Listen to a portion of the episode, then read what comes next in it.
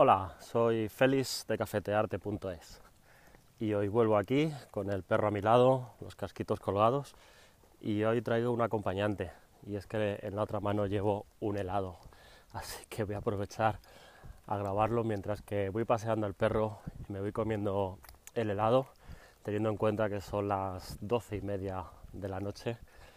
Total, que si me veis por la calle a estas horas, yo, si me veo de frente por la calle a estas horas con el perro comiendo un helado y hablando solo, creo que me daría miedo. Y nada, este es el tercer episodio. Hoy me apetece hablaros de cuánto vendemos por internet.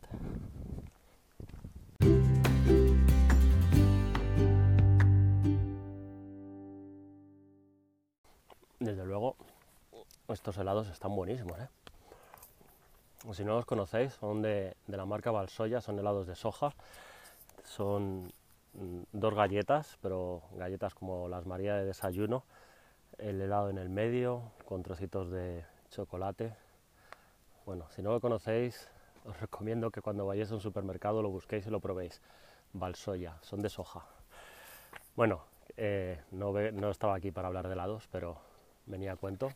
Y de vez en cuando haré una parada para para que no se me derrita y comérmelo. El, reto es comérmelo antes de terminar el paseo y terminar todos el paseo sanos y felices. Bueno, sanos. Este tipo de helados muy sanos, muy sanos no son, pero bueno, me lo puedo permitir.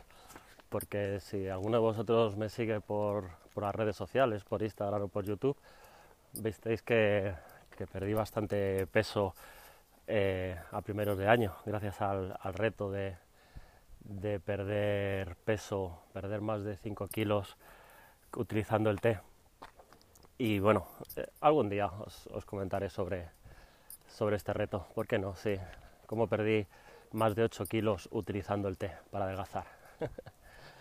Conclusión que como perdí tantos, tantos kilos me puedo permitir de vez en cuando el lujo de comerme un pedazo de helado de estos.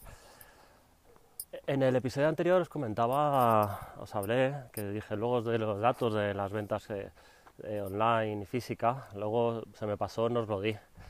Eh, bueno, tampoco lo tenía en ese momento a mano, porque ahora antes, justo antes de, empezar a grabar, he pasado por, por, Drive, que es donde tengo los datos, a verlo exactamente para decíroslo.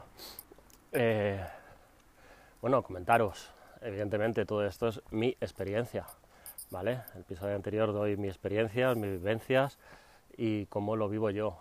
Evidentemente cada tienda, cada comercio, cada empresa es un mundo y, no hay que comparar unas con otras, cada una tiene sus casuísticas, ¿vale? Porque no quiero que penséis que, que lo que hay que hacer a partir de ahora, uy, tengo que hacer una parada técnica por mi perrete.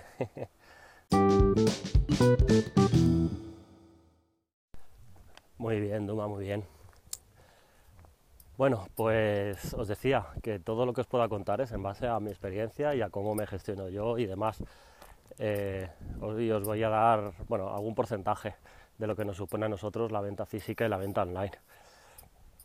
Claro, no es lo mismo, eh, por ejemplo, en nuestro caso, que a mí me ha gustado, os lo dije en el episodio anterior, a mí me gusta la venta online, disfruto de ella, más que de la venta física, por lo tanto es algo que he potenciado más, puesto que me encuentro más cómodo en ella, eh, lo he potenciado más. Evidentemente una persona que se encuentra más cómoda en la venta física, pues la habrá potenciado más y, entonces su opinión será diferente. ¿vale? Pero bueno, yo como hablo de lo que conozco, de lo que sé, de lo que hago, eh, es lo que os puedo contar. Vale, pues os decía, nosotros a día de hoy eh, en, lo que va de año, este 2022, eh, el 27% de las ventas son de tienda física y el, el 73% es de la venta online. ¿Veis el gran porcentaje que tiene la venta online para nosotros? Como os decía antes, evidentemente lo hemos fomentado, hemos trabajado para potenciar más la venta online antes que la, venta física. Estos datos eh, son interesantes porque antes de la pandemia, antes de la pandemia eh, no teníamos este porcentaje, pero sí que es verdad que la venta online era, eh, era mayor porcentaje que, la venta física. Podíamos estar aproximadamente, no tengo los datos ahora mismo, pero en torno a un 60-65% venta online. Como veis también, es, la, mayoría es venta online. Eh, ¿Esto por qué es? ¿Por un cambio de consumo? Eh, ¿Porque nos, apoyamos más en la venta online, le damos más preferencia a vender online? Puede ser, puede ser. Un cambio de consumo, evidentemente, sí. Sí lo ha habido. Hay, hay gente que antes de la pandemia pues seguía comprando en tiendas físicas, nos animaba a comprar online, gente a lo mejor perfiles eh, menos tecnológicos o, más mayores o, bueno, no sé. Y a raíz del confinamiento y la pandemia y tal, se animaron a realizar esas compras online y ya se han adaptado a ellas. Eh, sí, hay un cambio de tendencia de consumo, evidentemente. Luego, eh, cosas importantes, algo importante que veo, del 27% que hemos dicho que supone Duma, Duma, vamos, ay, ay, qué bronquitas eres, vamos, venga. Decía que de este 27% de ventas físicas, este dato me lo voy a inventar ahora, pero posiblemente eh, casi la mitad de las personas que han comprado, que compran en tienda física, han comprado alguna vez vía online. ¿Vale? Se nos da mucho los casos de personas que, nos compran online habitualmente y de repente un día pasan por la tienda o, gente de fuera que vienen a Madrid y dicen, ah, pues me voy a aprovechar a pasar por la tienda y ya me llevo esto que me hace falta. Y, y entonces, fijaos, fijaos la importancia, el peso que tiene la venta online a día de hoy en un pequeño comercio como nosotros. Y esto viene al hilo, lo quería contar, porque ahora el gobierno da unas ayudas para digitalización de las empresas en general. Yo por lo que estaba mirando podríamos solicitar de 2.000 a 2.500 euros de ayuda, algo que no está nada mal para un, para un pequeño comercio. Y estas ayudas eh, van pues eso, para la modernización, tanto para comprar equipos informáticos nuevos, como para herramientas, como para invertirlas en, en campañas de marketing, en asesoramiento SEO, en asesoramiento SEM, eh, en, redes sociales, ¿vale? Algo que se está notando, se, ve, yo lo veo así por gente de, mi sector, de la competencia, de otras tiendas de té o de café, que vamos a decirlo, vamos a ser claros, pues que de repente no estaban haciendo absolutamente nada en redes sociales, o lo que hacían era muy poquito, y de repente se ha visto que han metido mano. Alguien que sabe de redes sociales ha metido mano, publica cada, cada tres días aproximadamente, te hace una publicación en Instagram, el contenido está un poco más elaborado, más, más cuidado. Eso se nota, se nota. Otra cosa es que realmente sea efectivo, eso ya lo hablaría en otro, en otro momento. El caso es que para el pequeño comercio esto va muy bien, es necesario. Es, es algo que me parece que está muy bien, esta modernización del pequeño comercio, de la pequeña empresa, y es algo completamente necesario. De hecho, el pequeño comercio, mi, opinión personal es que o se, o se moderniza y se digitaliza o está condenado al fracaso. Está condenado al fracaso porque cada vez va a ir teniendo menos relevancia. O sea, siempre cualquier búsqueda, al final donde vamos es, es al entorno digital, online, al buscador, no sé, Voy a poner el ejemplo más, más básico.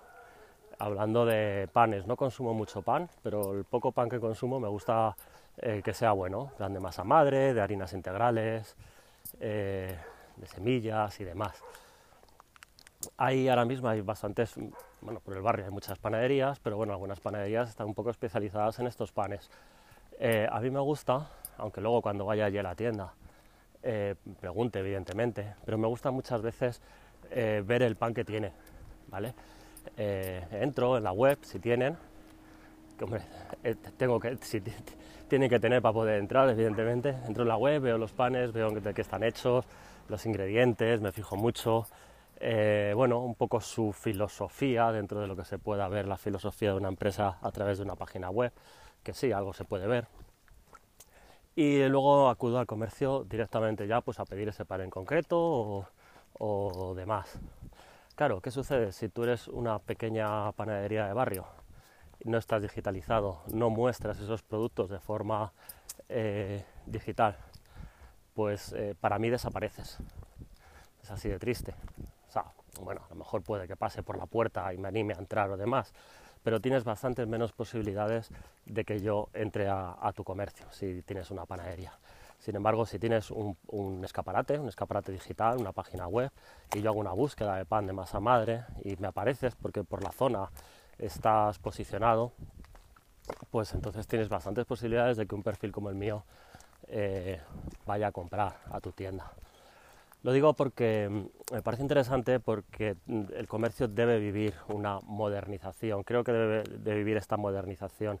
Eh, hay que soltar barreras, eh, hay mucho comercio tradicional que debe de adaptarse a ese cambio, porque las nuevas generaciones, los nuevos consumidores, yo por lo que veo de mis clientes, los nuevos, la gente joven, por ejemplo, usuarios de Instagram, usuarios de TikTok sobre todo, eh, tienes que estar ahí de alguna manera te tienes que hacer ver, porque si no te ven no, no te consumirán.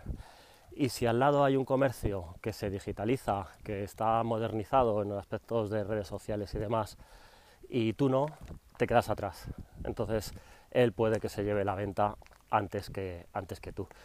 Y es una pena, es una pena porque muchas veces es, un miedo que, que, da el hacer cosas nuevas, el mostrarse al público. Tengo amigos con comercio que les da mucho reparo mostrarse en redes sociales, tienen miedo a poner la cara, sienten vergüenza. Pero claro, yo también les digo, pero tú cuando estás detrás del mostrador, cualquiera que pase por la calle va a entrar y tú te vas a mostrar a esa persona que no conoces absolutamente nada. Le vas, a entrar en una conversación con ella, la ¿Sabes? ¿Por qué no lo vas a hacer a través de las redes sociales? Dicen, no, pero claro, no es lo mismo porque cualquier persona me puede ver, claro, evidentemente, y cualquier persona que entre en tu tienda te va a ver.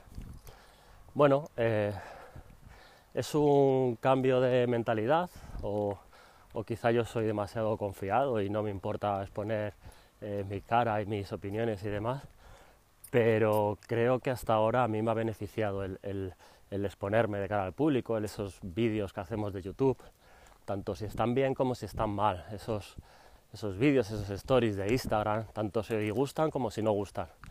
Habrá un determinado tipo de público que dirá, mira, este, este de qué va, haciendo el canelo aquí.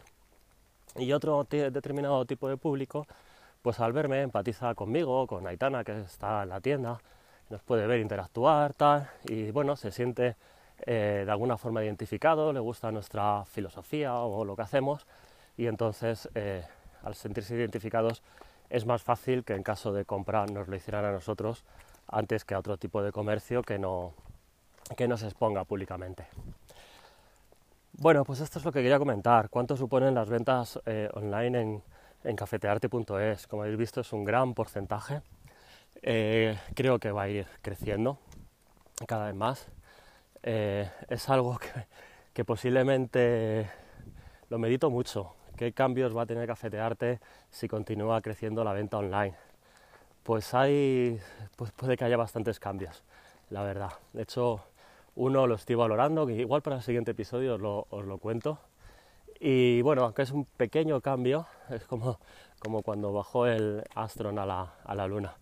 Un pequeño paso para el hombre, un gran cambio para la humanidad. Pues en este caso sería un pequeño cambio que haríamos en Cafetearte, pero que puede suponer, un cambio muy significativo a la larga. Lo estoy valorando, no sé si al final lo llevaré a, a cabo, pero creo que os lo voy a contar para el siguiente episodio. Pues nada, ser felices, disfrutar. Si alguna vez me queréis invitar a un helado, por favor, que sean estos de, de Balsoya, que me encantan. Y aquí me quedo yo con mi perrito a terminar el, paseo a estas horas de la noche. Chao.